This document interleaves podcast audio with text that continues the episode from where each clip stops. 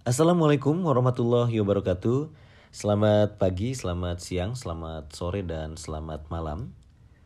Bagi rekan-rekan sekalian yang saat ini sedang mendengarkan podcast ini, saya berharap rekan-rekan sekalian selalu dalam keadaan sehat walafiat dan kita betul-betul dapat terhindar dari ancaman virus COVID-19 yang hingga saat ini masih terus menerpa ataupun juga memapar kepada orang-orang di sekitar kita yang tentu saja butuh sekali pemahaman yang sangat baik dari diri kita untuk memastikan bahwa kita bisa terhindar dari ancaman tersebut dengan setidaknya memastikan menjaga jarak, menggunakan masker dan selalu mencuci tangan.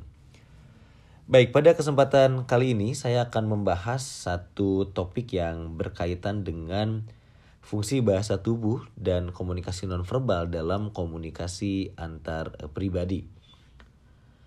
Dalam daftar istilah Cultural and Communication Studies, sebuah pengantar paling komprehensif dinyatakan bahwa komunikasi nonverbal merupakan semua ekspresi eksternal selain kata-kata terucap atau tertulis, spoken and written word, termasuk gerak tubuh, karakteristik penampilan, karakteristik suara, dan penggunaan ruang dan jarak. Menurut John Fiske pada tahun 2004 pada bukunya, kemudian sedangkan menurut Harris pada tahun 1990 menyebutkan bahwa komunikasi nonverbal diacukan pada bahasa tubuh seperti gerak-gerik tubuh. Secara sederhana, bahasa tubuh dapat kita artikan sebagai penyampaian pesan non-lisan yang menggunakan kemampuan seluruh anggota badan untuk menyampaikan pesan. Seperti menggunakan gerak tubuh, mimik wajah, isyarat tangan, dan juga jarak tubuh. Bahkan ada juga yang menyatakan bahwa bahasa tubuh mencakup juga isyarat mata dan juga pada sentuhan dan pada aspek-aspek lain yang bisa digunakan oleh seorang manusia untuk membantu melengkapi, menegaskan atau bahkan mencoba mengganti pesan secara lisan untuk kemudian mudah dipahami oleh orang lain ataupun juga untuk membantu meyakinkan seseorang agar bisa percaya terhadap apa yang kemudian kita sampaikan. Bahasa tubuh pada dasarnya merupakan penyampaian pesan dengan menggunakan tubuh sendiri sebagai penyampai pesan di luar mulut kita. Dan bahasa tubuh sebagian besar diperoleh melalui hasil belajar dan juga pengalaman yang kita jumpai atau kita kemudian lalui di masa-masa sebelumnya. Dan bahasa tubuh juga terikat kepada lingkungan kultur tempat di mana kita belajar atau tempat di mana kita mengadaptasikan diri atau tempat di mana kita berbaur dalam lingkungan masyarakat. Karena walaupun beberapa hal bersifat universal seperti kemudian isyarat jempol atau kemudian anggukan kepala berarti setuju dan juga merupakan satu bentuk apresiasi, namun demikian pada beberapa budaya atau beberapa daerah dan beberapa negara hal itu bisa jadi kemudian sedikit e, berbeda pada pemaknaannya. Dan bahasa tubuh pun juga sifatnya naluriah, begitu ya. Seperti tersenyum, e, kemudian menangis, kemudian rasa takut atau terheran-heran, maka bahasa tubuh kita biasanya akan dengan sendirinya muncul dan terlihat di depan banyak orang dan itu sesungguhnya bersifat universal, artinya bisa jadi dimungkinkan ini bersifat sama di seluruh negara mana pun. Artinya, tidak ada seorang pun yang tersenyum, karena sedih, tidak ada yang menangis karena gembira, tentu saja tersenyum karena eh, senang dan menangis tentu saja karena sedih. Dan raut muka yang muncul pun juga relatif sama. Bahasa tubuh lain pun juga seperti menggunakan isyarat tangan juga merupakan hasil dari proses belajar. Jadi kesimpulannya bahwa seluruh gerak-gerik tubuh kita, kemudian bagaimana kita menampilkan mimik muka kita, bagaimana kita menggunakan isyarat mata kita, bagaimana kita menggunakan anggukan kepala atau geleng-geleng kepala ataupun juga isyarat-isyarat lain yang ada di tubuh kita sesungguhnya itu merupakan sebuah hasil dari proses pembelajaran yang kita amati, yang kemudian kita tiru, yang kemudian kita gunakan sesuai dengan konteks dan kebutuhan pada saat situasi kita jumpai. Ada ilustrasi tatkala seorang bayi menangis, lalu kemudian seorang ibu yang menggendongnya akan lebih banyak menggunakan bahasa tubuh bayi tersebut untuk menenangkan atau paling tidak menggunakan bahasa tubuh yang sama banyaknya dengan bahasa verbal. Seperti mengusap-ngusap kepala, kemudian menggendong sambil menggoyang-goyangkan tubuh anak tersebut dan mencoba untuk membuat anak tersebut atau bayi tersebut tertidur. Pertanyaannya adalah mengapa hal tersebut dilakukan? Alasan kenapa hal tersebut dilakukan dan cenderung ternyata berdampak sangat positif dan bisa menghasilkan satu kondisi di mana akhirnya bayi tersebut cenderung lebih cepat terlelap dibandingkan apabila kita kemudian lebih banyak menggunakan komunikasi verbal. Tentu saja pertama bayi tentu saja belum bisa sepenuhnya memahami apa yang kita sampaikan secara lisan. Namun pada sisi komunikasi nonverbal, bayi bisa mendapatkan sentuhan, bisa melihat gerak-gerik tubuh kita yang tentu itu sedikit banyak juga akan memberikan rasa nyaman dan tenang. Dan kita akan masuk pada satu bentuk komunikasi nonverbal untuk menggambarkan ilustrasi atau cerita tadi, yaitu komunikasi nonverbal pada bentuk atau jenis haptik atau sentuhan. Karena sentuhan merupakan aspek penting dalam komunikasi antar pribadi, sekaligus juga sangat penting dalam membangun satu relasi antar manusia. Haptik dan tektil merupakan kajian tentang sentuhan yang biasa dilakukan oleh manusia dalam berkomunikasi dengan sesamanya. Dan tentu saja dengan sentuhan yang tadi dilakukan, maka akan ada rasa hangat, rasa akrab, rasa nyaman yang dirasakan oleh bayi tersebut. Sehingga dia merasa terlindungi, dia merasa diperhatikan, sehingga dia juga akhirnya menjadi lebih tenang, lebih nyaman, lebih rileks, sehingga akan lebih mudah untuk terlelap atau tertidur. Itu yang membuat kenapa seorang ibu tadi kemudian melakukan hal tersebut. Kemudian pada cerita yang lain, tatkala dua kawan lama bertemu setelah sekian lama tidak berjumpa, biasanya mereka akan bertemu dengan penuh sukacita, dengan euforia, bahkan saling merangkul. Lalu kemudian bersalaman dengan tangan yang berjabat dan tidak dilepaskan dalam waktu yang cukup lama sambil berbincang-bincang, bahkan terkadang pun juga tertawa begitu lepas. Dan kita bisa saksikan juga jarak di antara keduanya pun juga tidak terlalu jauh. Bahkan mungkin hampir keduanya saling bersentuhan. Ketika mereka sedang asik melepas rindu dan mengenang masa lalu mereka, menghampirilah seorang salesman menawarkan barang. Lalu kemudian keduanya mengambil jarak kepada seorang salesman eh, tersebut. Lalu mengapa hal tersebut terjadi? Hal tersebut terjadi dikarenakan adanya jarak terkait dengan keakraban yang ditandai dengan membawa lawan komunikasi kepada zona intim atau paling jauh dari zona pribadi kita. Dan itu sangat dipengaruhi oleh kedekatan kita, keterpercayaan kita kepada seseorang atau seberapa lama kita mengenal orang tersebut sehingga kita memungkinkan untuk memberikan jarak yang begitu dekat kepada orang tersebut sementara untuk urusan sosial orang cenderung mengambil jarak dan menempatkan lawan komunikasi pada zona sosialnya. Orang tentu saja merasa tidak nyaman apabila orang yang belum dikenal seperti tadi seorang salesman yang, kemudian menawarkan satu produk, barang ataupun jasa yang juga barangkali juga belum akrab dengan kita memasuki zona intim kita. Oleh karena itu, secara otomatis seorang individu atau manusia akan mengambil jarak dengan lawan komunikasinya.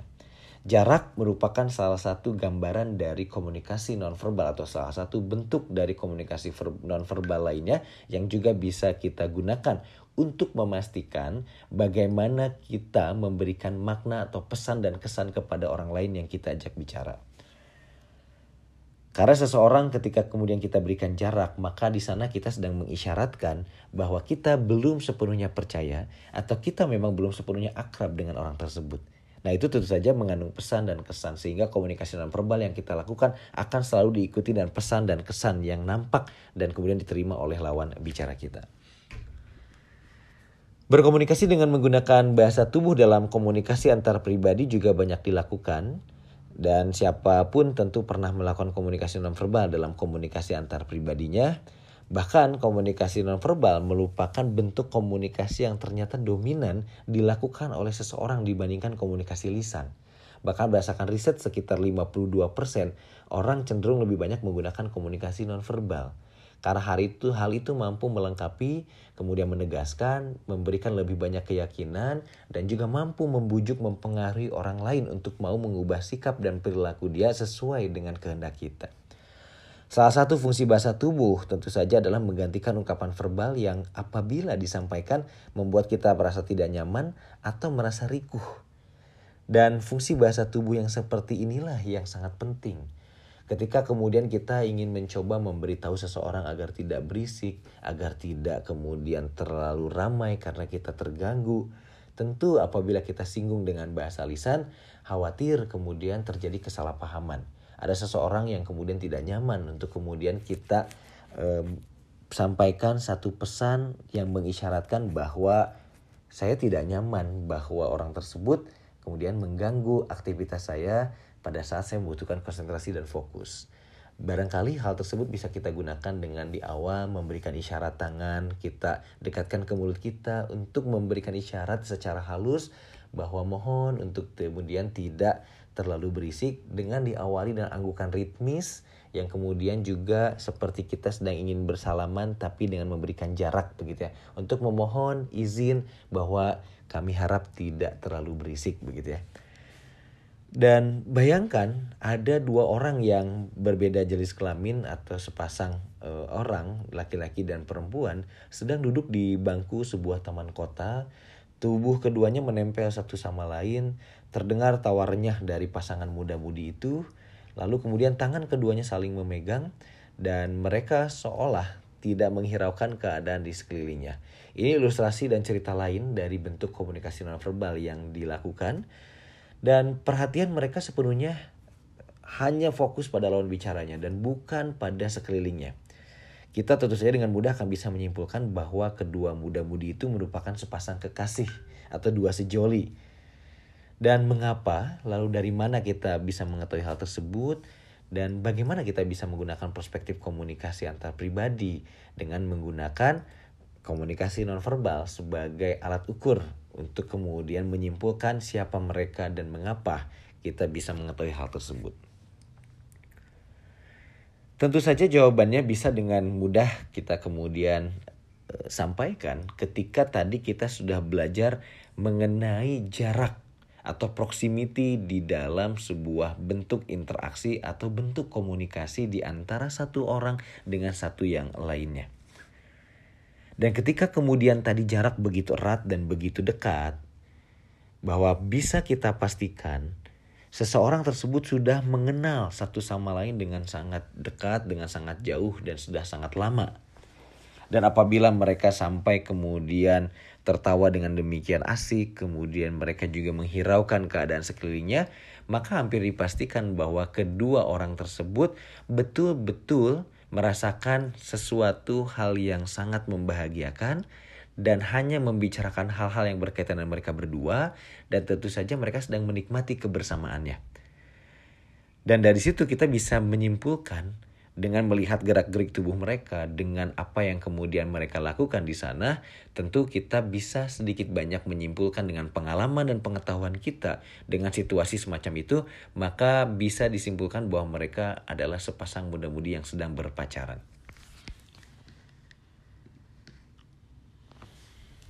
Meski dalam komunikasi antar pribadi pesan-pesan verbal disampaikan dari komunikator pada komunikan, namun bahasa tubuh dengan pesanan verbalnya pun juga cukup dominan. Tadi saya sudah sampaikan bahwa banyak yang memperkirakan hasil riset atau survei juga lebih dari 50% menyatakan dalam komunikasi manusia bahwa bahasa tubuh digunakan lebih banyak dibandingkan komunikasi lisan. Karena nonverbal berbeda dengan bahasa lisan yang penuturannya bisa dilakukan dengan cara berbisik-bisik, bahasa tubuh akan lebih bisa dilihat siapa pun yang melihatnya. Ini yang kemudian memudahkan seseorang untuk lebih memilih menggunakan komunikasi nonverbal dibandingkan komunikasi lisan yang mau tidak mau memang harus selalu kemudian terdengar jelas oleh lawan bicara sehingga sangat sulit apabila kemudian kita lakukan dengan cara berbisik ataupun bicara begitu perlahan atau sangat pelan sekali untuk kemudian menghindarkan dari uh, pendengaran-pendengaran orang di sekitar. Sedangkan apabila kita menggunakan isyarat mata dengan berkedip, isyarat tangan untuk mengajak, ataupun juga hal-hal lain yang bisa kita lakukan dengan gerak-gerik tubuh yang akhirnya tidak terdengar dan juga barangkali luput dari penglihatan orang-orang di sekitar, maka itu akan jauh lebih memudahkan kita untuk membangun interaksi dengan lawan bicara kita.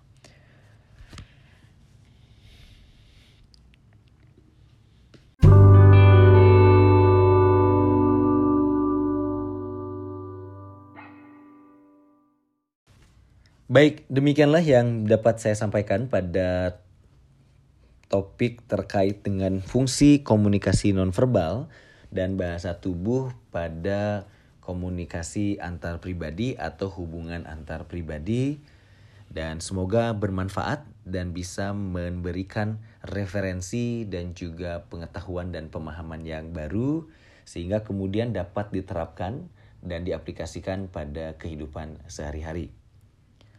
Semoga rekan-rekan sekalian yang saat ini sedang mendengarkan podcast ini selalu dalam keadaan sehat dan sampai bertemu kembali pada podcast episode selanjutnya. Terima kasih banyak atas perhatian dan kebersamaannya. Mohon maaf apabila terdapat hal-hal yang tidak berkenan atau penyampaian yang juga tidak berkenan bagi rekan-rekan sekalian. Sampai bertemu. Wabillahi taufiq hidayah. Wassalamualaikum warahmatullahi wabarakatuh. Selamat pagi, siang, sore, dan malam bagi semuanya.